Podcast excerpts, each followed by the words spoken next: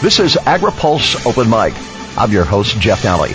Our guest this week is Illinois 13th District Representative Rodney Davis. AgriPulse Open Mic is brought to you by NCIS, the National Crop Insurance Services. America's crop insurance industry provides individualized protection on more than 290 million acres of farmland. Crop insurance remains the smartest, most efficient way to secure America's food, fiber, and fuel supply. AgriPulse Open Mic continues with Congressman Rodney Davis next. America's crop insurance industry is thankful for the continued support of farmers, commodity organizations, rural businesses, lenders, and lawmakers who are fighting to maintain a strong farm safety net.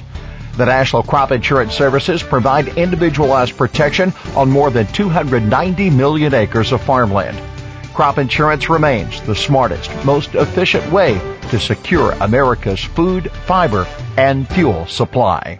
This is AgriPulse Open Mic.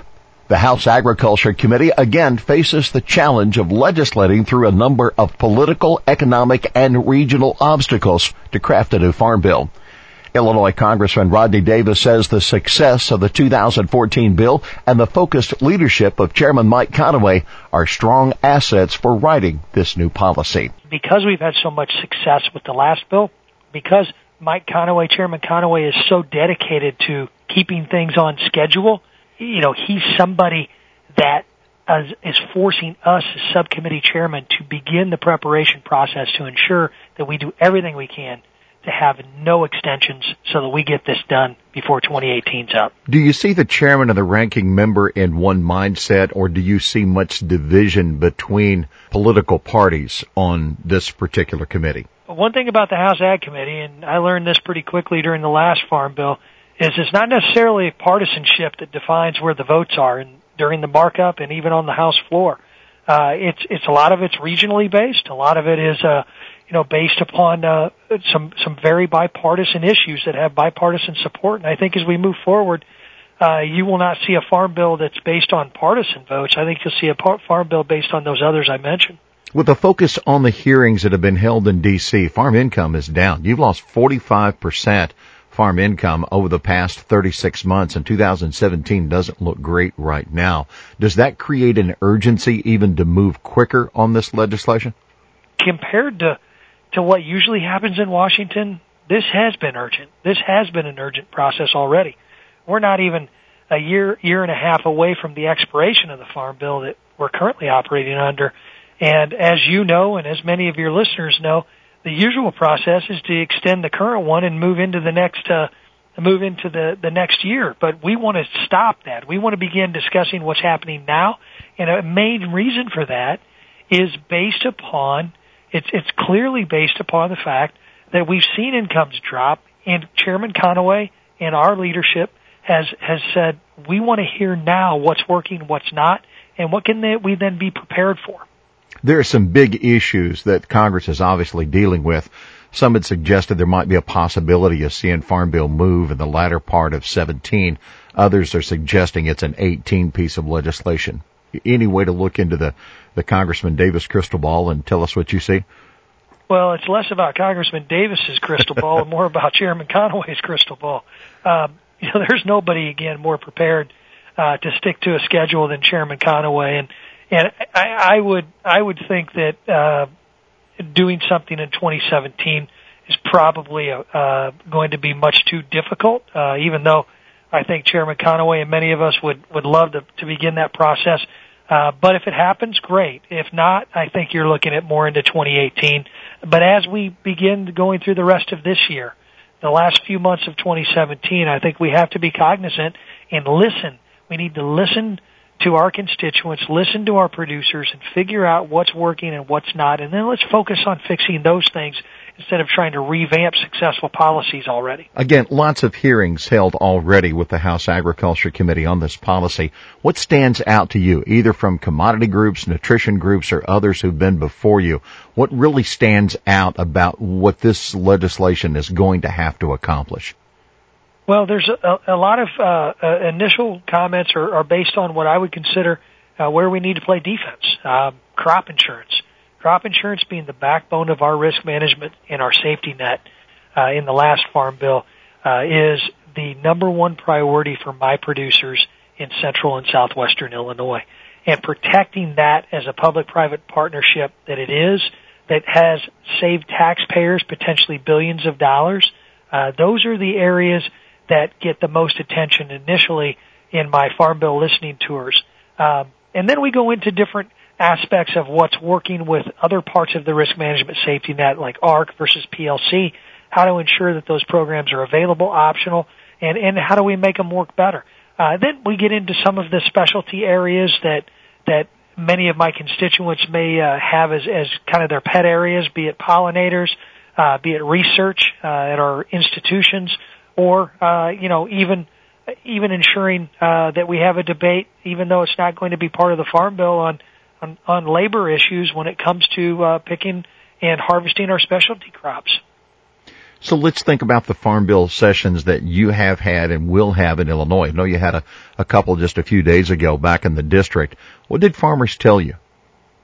Well, they told me again that crop insurance is their number one priority. They they told me that their income is down, and uh, and, and we see that. You know, luckily, we're going to see hopefully uh, some some very high yields again uh, that will make up for the the price loss.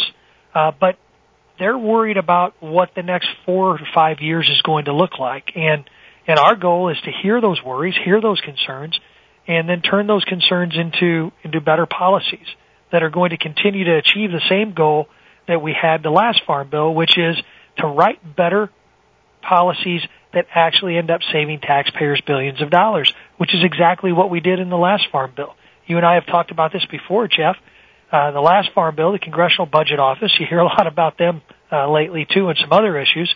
They estimated that our changes in policy, when we change words on pieces of paper out in Washington D.C., they said those changes are going to only save taxpayers $23 billion. I use only, even though that was the largest single mandatory spending cut we had my entire first term in Congress.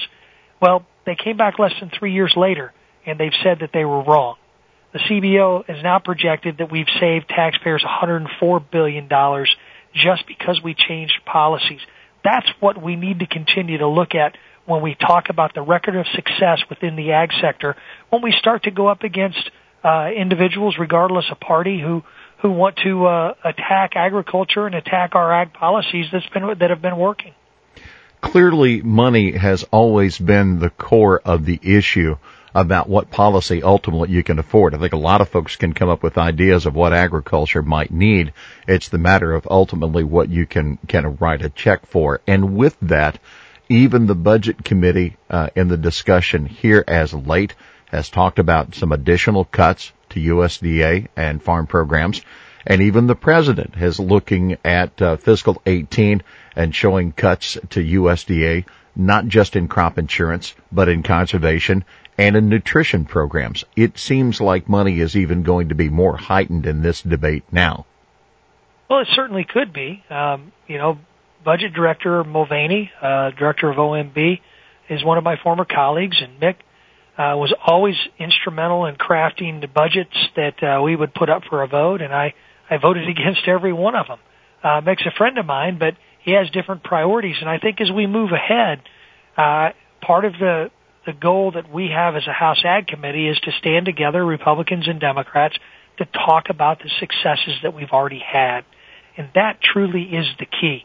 We've got to remind, we've got to remind the hardworking taxpayers of this country how much our ag policy bill saved over just keeping the existing status quo. $104 billion in mandatory spending, $81 billion more than what was originally estimated to save. That's a record of success that doesn't get enough credit. And we've got to be able to talk about those successes to the White House, to our colleagues, and more, most importantly, again, to the hardworking taxpayers of this country, because that's what they expect out of us as legislators. They expect us to be good stewards of their tax dollars. And in this case, we are, and that's why we've got a great story to tell. You know, when I talked to Congressman Bob Gibbs of Ohio on this program uh, about uh, initially after the president had offered his budget, uh, he understood where the president was going and suggested that we're $20 trillion in debt and we have to do something about it. So there's the question of, of how do you craft policy that serves the needs of the people, but at the same time also helps the country to work its way out of a very difficult financial situation? Well, we do exactly what we did the last time. Put good policies in place that are going to save uh, $104 billion. Uh, those are the types of policies that we've already implemented. So we're going to do the exact same thing we did last time to make things work better, to make our programs work better, which in turn saves taxpayer dollars. But Bob's right. We have to address the $20 trillion in debt. And our producers willingly gave up direct payments. They willingly said, help us have that public-private partnership of crop insurance as our backbone, and we'll give you, we'll do our part to reduce the debt. We'll do our part to reduce the deficit. And they did that. And I don't think it gets enough credit, and I don't think it gets enough attention uh, in the 24-hour news cycle about what our what our producers have already done. Congressman Comer, also a member of the Agriculture Committee last week, said that he thought that in this round of discussion, it would be imperative for commodity groups to come with one voice as they approach uh, the Agriculture Committee, that there shouldn't be any dissension in the ranks to be successful.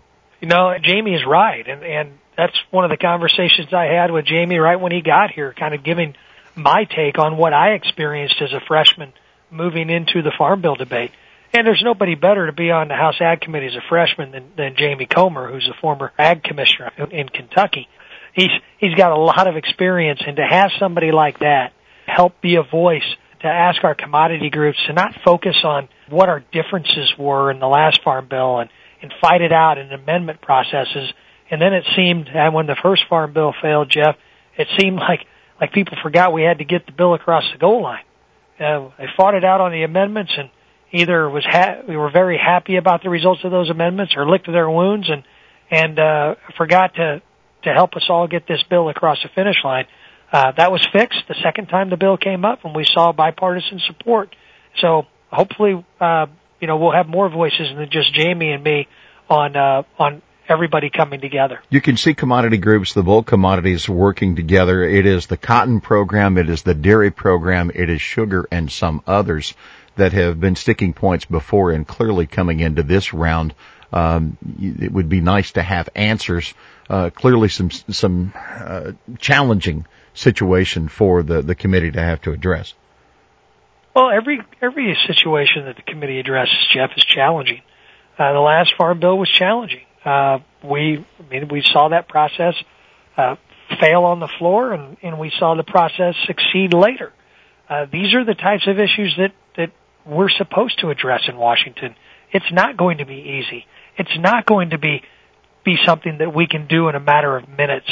This is what we do as legislators. We've got to get our priorities in, in line, find a way to legislate, find that ability to balance a bill, be it geographically, be it commodity wise and policy wise, and then let's push our priorities forward and take the votes. And then when the votes come in, you win or you lose, and then you accept the result. And that's exactly what we did the last time uh, we passed this bill, and that's exactly why we're trying to begin this debate earlier uh, to to make a better bill in the future. What's the answer on nutrition programs, Congressman? Well, the answer is uh, to to ensure that they're working for those who need it the most. Uh, that's you know that's our goal. Uh, you, I'm a big supporter of summer feeding programs. I think uh, many kids, especially in urban and rural areas, get left behind in the summer when it comes to nutrition. And frankly, I think some of our rural kids are the ones who are left behind even further because they don't have the ability in many cases to go get to a central location to get that nutrition. So those are areas that we can work together in a bipartisan way to make work better for the taxpayers and the and those who need those benefits the most but we have to begin that debate. We have to start talking about how we're going to do that, and that's why I'm very impressed with uh, with Chairman Conaway's push to really highlight the different issues that that many of our constituents face within the within the SNAP program and within the nutrition title. You chair the subcommittee on biotechnology, horticulture, and research. Research is an area that dollars have been cut in times past how does this bill work through research and the relationship between the research and, and public-private partnerships and the foundations that you've established and uh, certainly those that, that take us to that next level of this industry? Well, sure, Jeff. But let me let me make sure that you, your listeners are are not uh, are not thinking that we cut ag research. We actually grew ag research. It just hasn't grown as fast as other agencies who advance research. And that's our goal. That's why we've begun the process of, of talking about how important the research title is. In the next few decades, we're going to have to feed hundreds of millions more people with food grown on less land area. So the way to do that is to research new and innovative ways to increase yields, to grow better food that's disease resistant, pest resistant, and then also biotechnology. Those are areas of my jurisdiction, and I'm really proud to, to chair that subcommittee. But again, we didn't cut ag research dollars.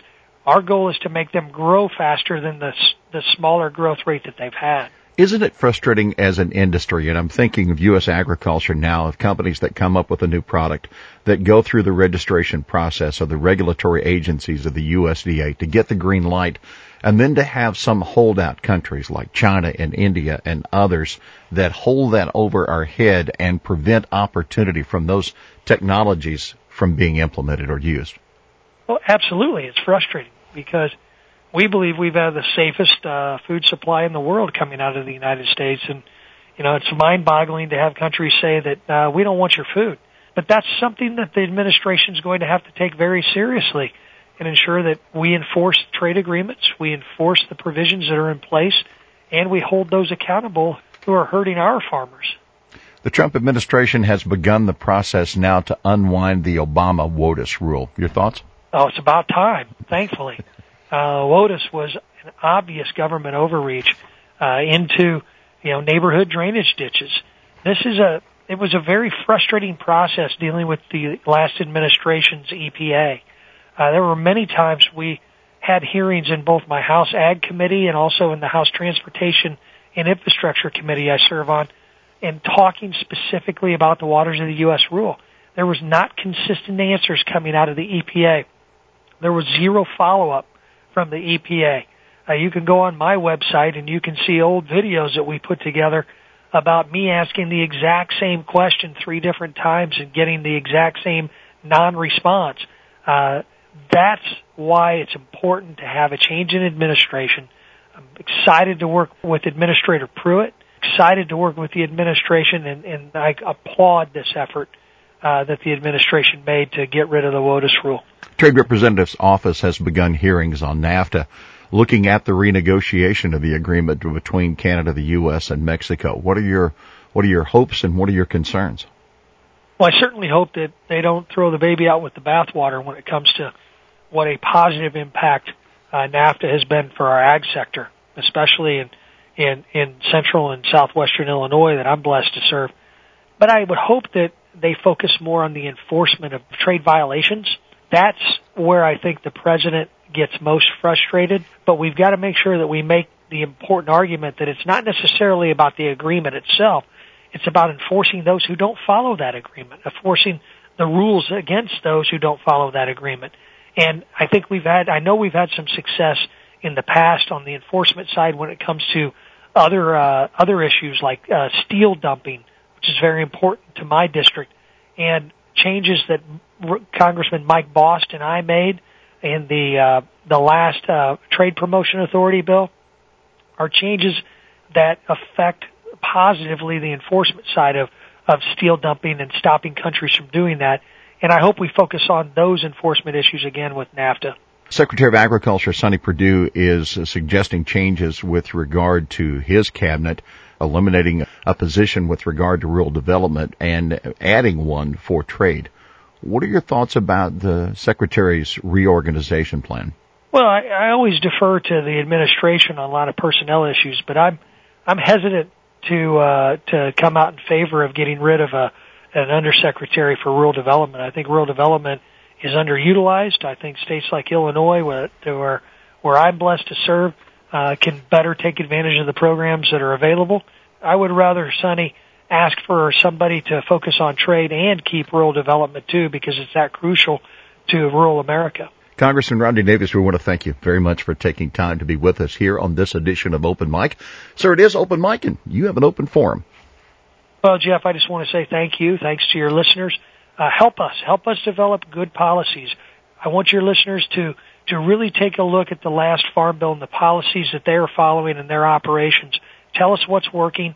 Tell us what's not. Tell us what your priorities are and we can get a better bill done in a bipartisan way when you do so. Our thanks to Illinois 13th District Representative Rodney Davis, our guest this week on Open Mic.